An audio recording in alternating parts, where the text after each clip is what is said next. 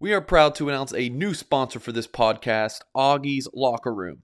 Augie's Locker Room, which is located less than a mile away from Notre Dame Stadium, was named the best Notre Dame's collectible shop in the country. This shop is amazing. If you are a passionate Notre Dame fan and are looking for that special Notre Dame piece to complete your rec room, Augie's is the place to go. They have a wide selection of Notre Dame stadium pieces, jerseys, helmets, autographs, and one-of-a-kind Rockne items. They have an exclusive Joe Montana signed items. If Augie's doesn't have it in store, he will find it for you. Visit Augie's Locker Room dot com or stop in at eighteen eleven South Bend Avenue and see the vintage helmet display dating back to eighteen ninety. Augie's Locker Room dot com or call five seven four, two seven seven, N D N D. In nineteen twenty-two, we began broadcasting under the call letters W G A Z, the world's greatest automotive zone.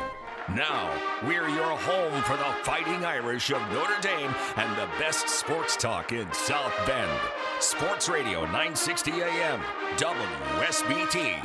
Celebrating one hundred years of broadcasting in twenty twenty-two.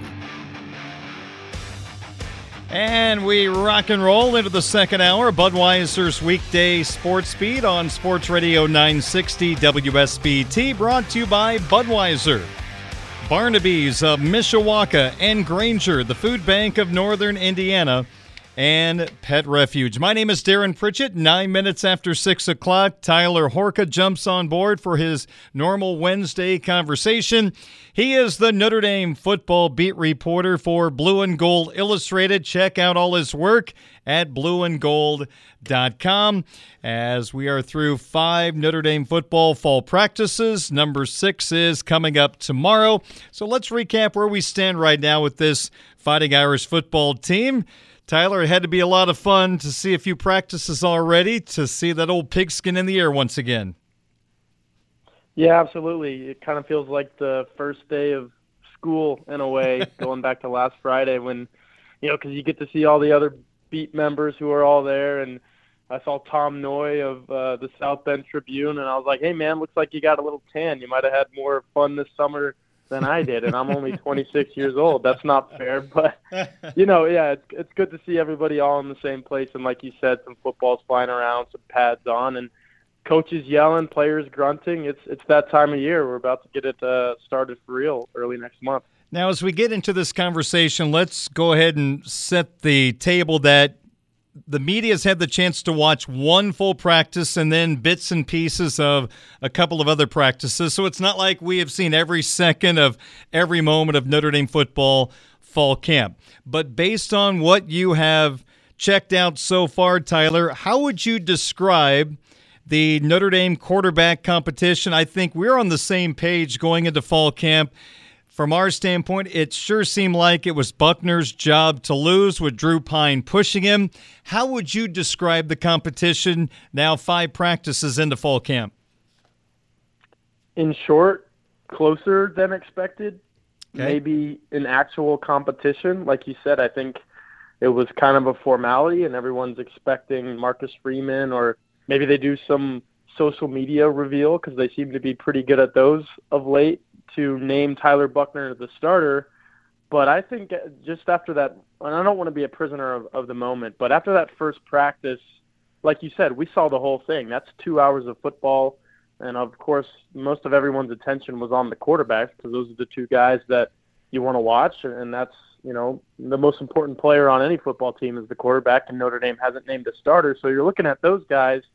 And from what I saw, there was not a clear front runner. And if Tyler Buchner was, you know, primed as that guy, as we we have done on this show, you look at blue and gold dot com, you look at all the other outlets that cover Notre Dame football, and even some of the national outlets, everyone's kind of expecting Tyler Buchner to be named the starter at some point. And, and that could still be the case. I think everyone is still in that boat. But what Drew Pine did on that Friday was tell me, and I think he told a lot of other people, maybe this is a little tighter of a race than people expected, or maybe he's a more capable backup, and, and that was his way of saying, hey, you know, I, I might lose this thing, but I'm in it to win it, and I'm going to play really well from the start. And, you know, they're going to have to say that Tyler Buchner was that much better than me because I'm going to play really well. And that's what Drew Pine did on that Friday.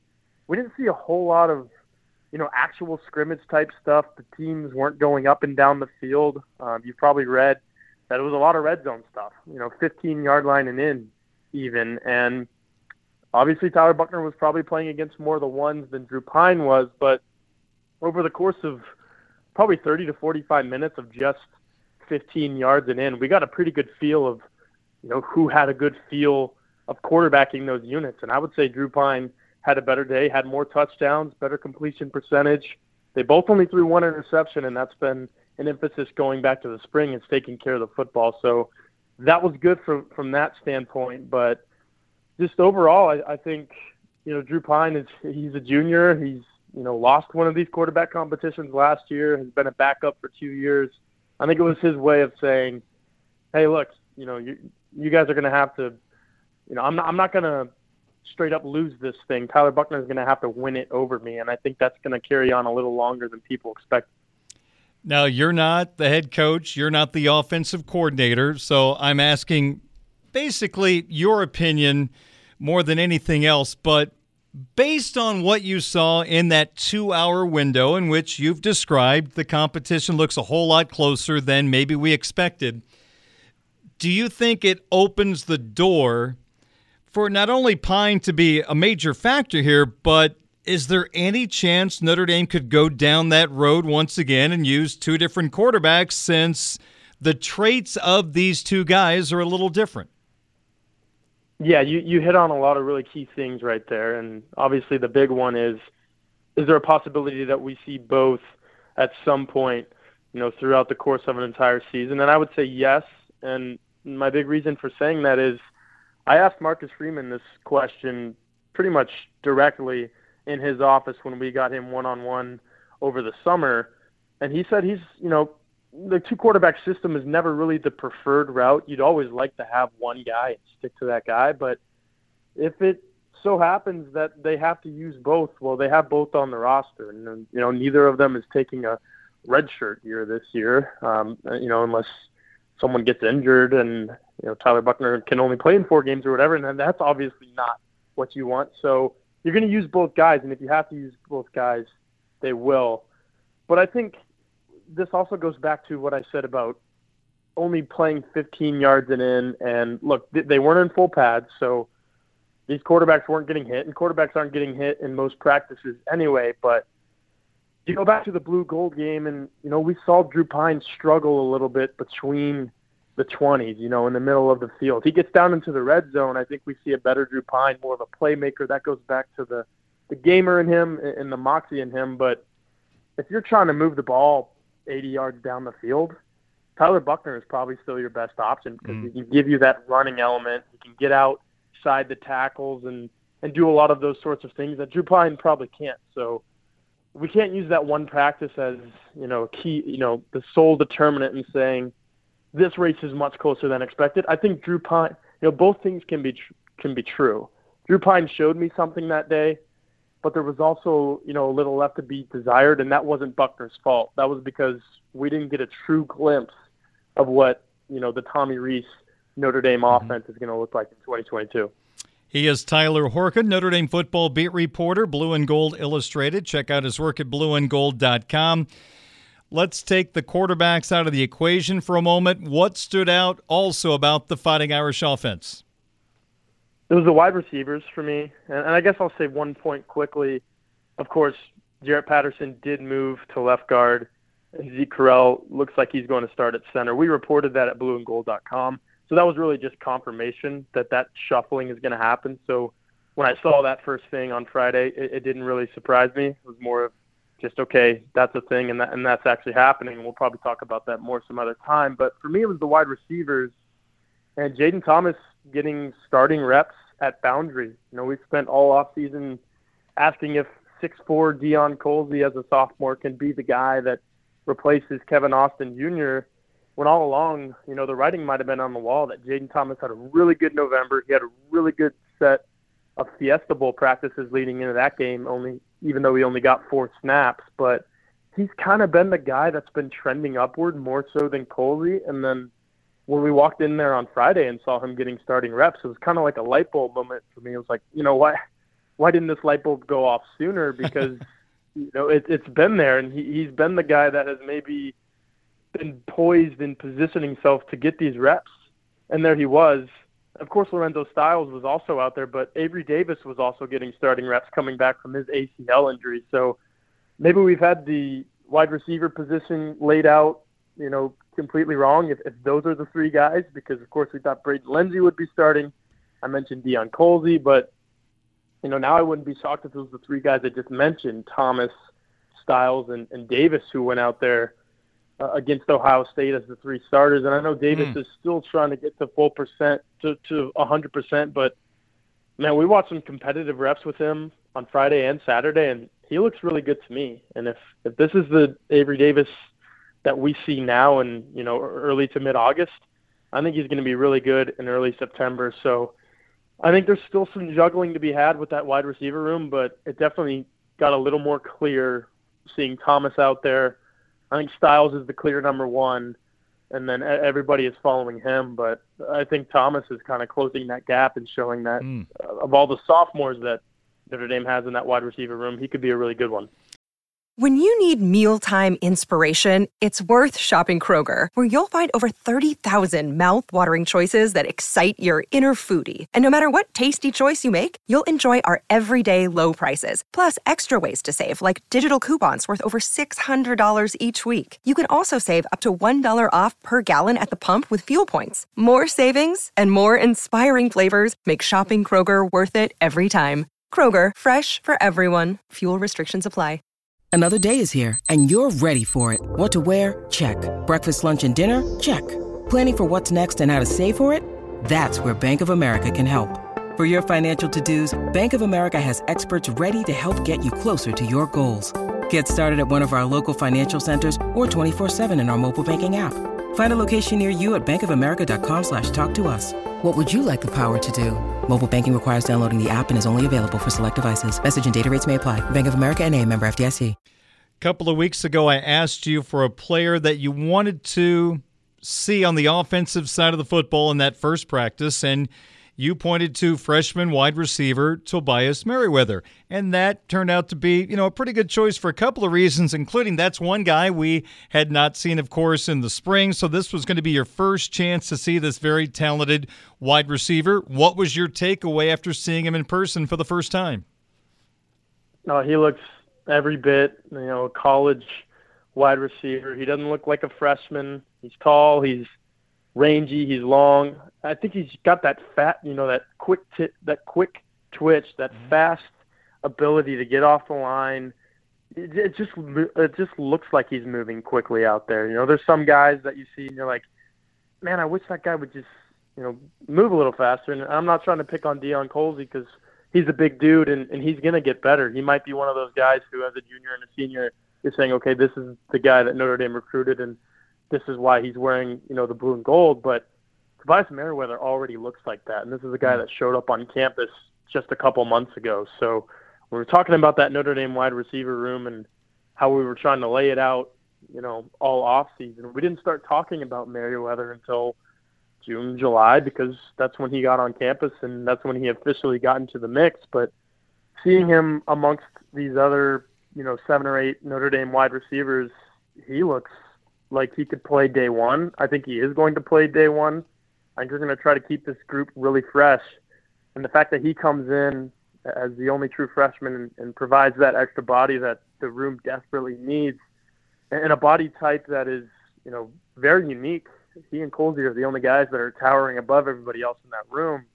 I think he's going to play right away. I think he's going to be a factor against Ohio State. Is he going to go through some growing pains? Absolutely.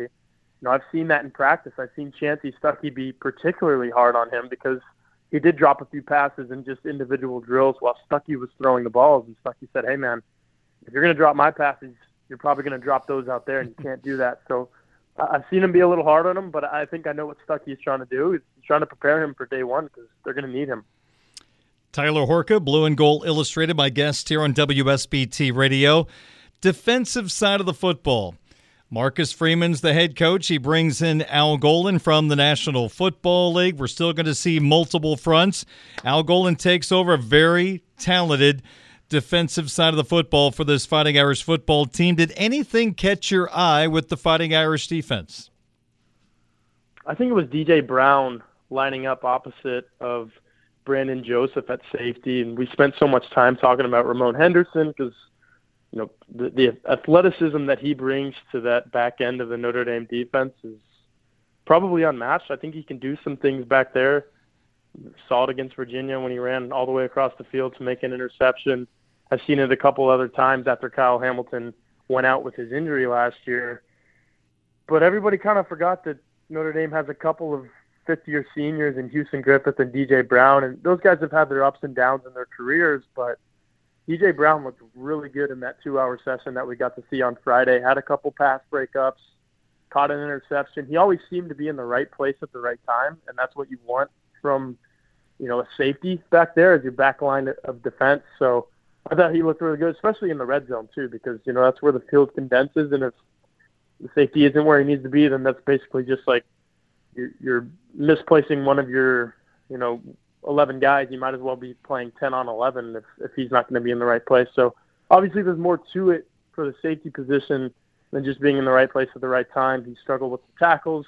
He struggled with some speed things, but just based on the way that they've been lining up the first, you know, three practices that we've got to watch, it looks like D J Brown has a pretty good grip on that safety spot, and, th- and those might be your two safeties that you see run out there against Ohio State. And by the way, safety is a very important position hmm. when you're playing a team like Ohio State. It might be D J Brown and Brandon Joseph. I'm glad you asked the question after practice, because Joseph was catching passes and it ended up on social media, and all of a sudden you're thinking, wow, might they use him at wide receiver? The first thing that crossed your mind, oh, wow, the wide receiver position must be struggling. They're going to try Joseph, but in fact it had nothing to do with Joseph being on the offensive side of the football. Yeah, no, I'm, I don't want to question Marcus Freeman because he's a much brighter football mind, and he's played the game, and he's studied the game for two decades now as a head, as a collegiate coach in some capacity.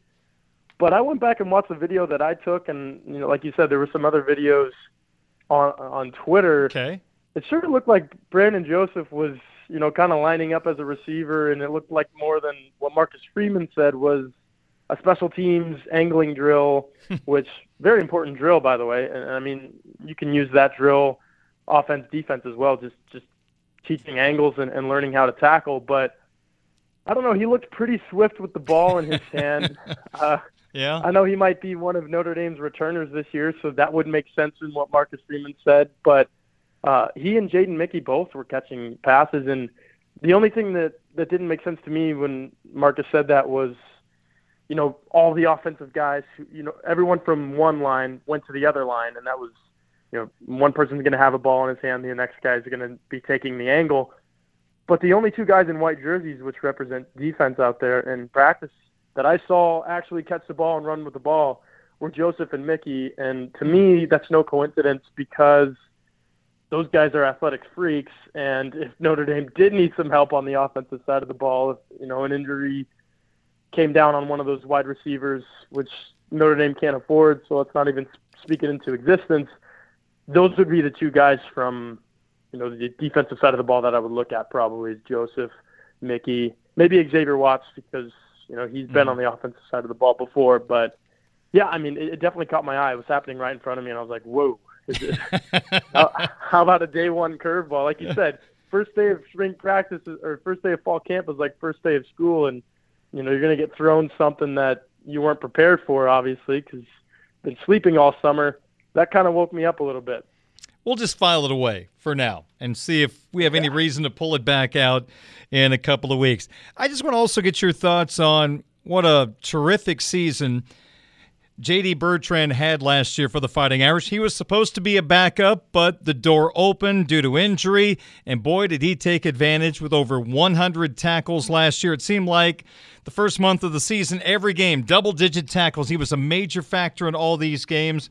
I don't want to call him a surprise because the coaching staff always talked about him, even on special teams, but he took advantage of the opportunity, and now, Tyler, Bertrand coming off a great year leads a very talented linebacking core.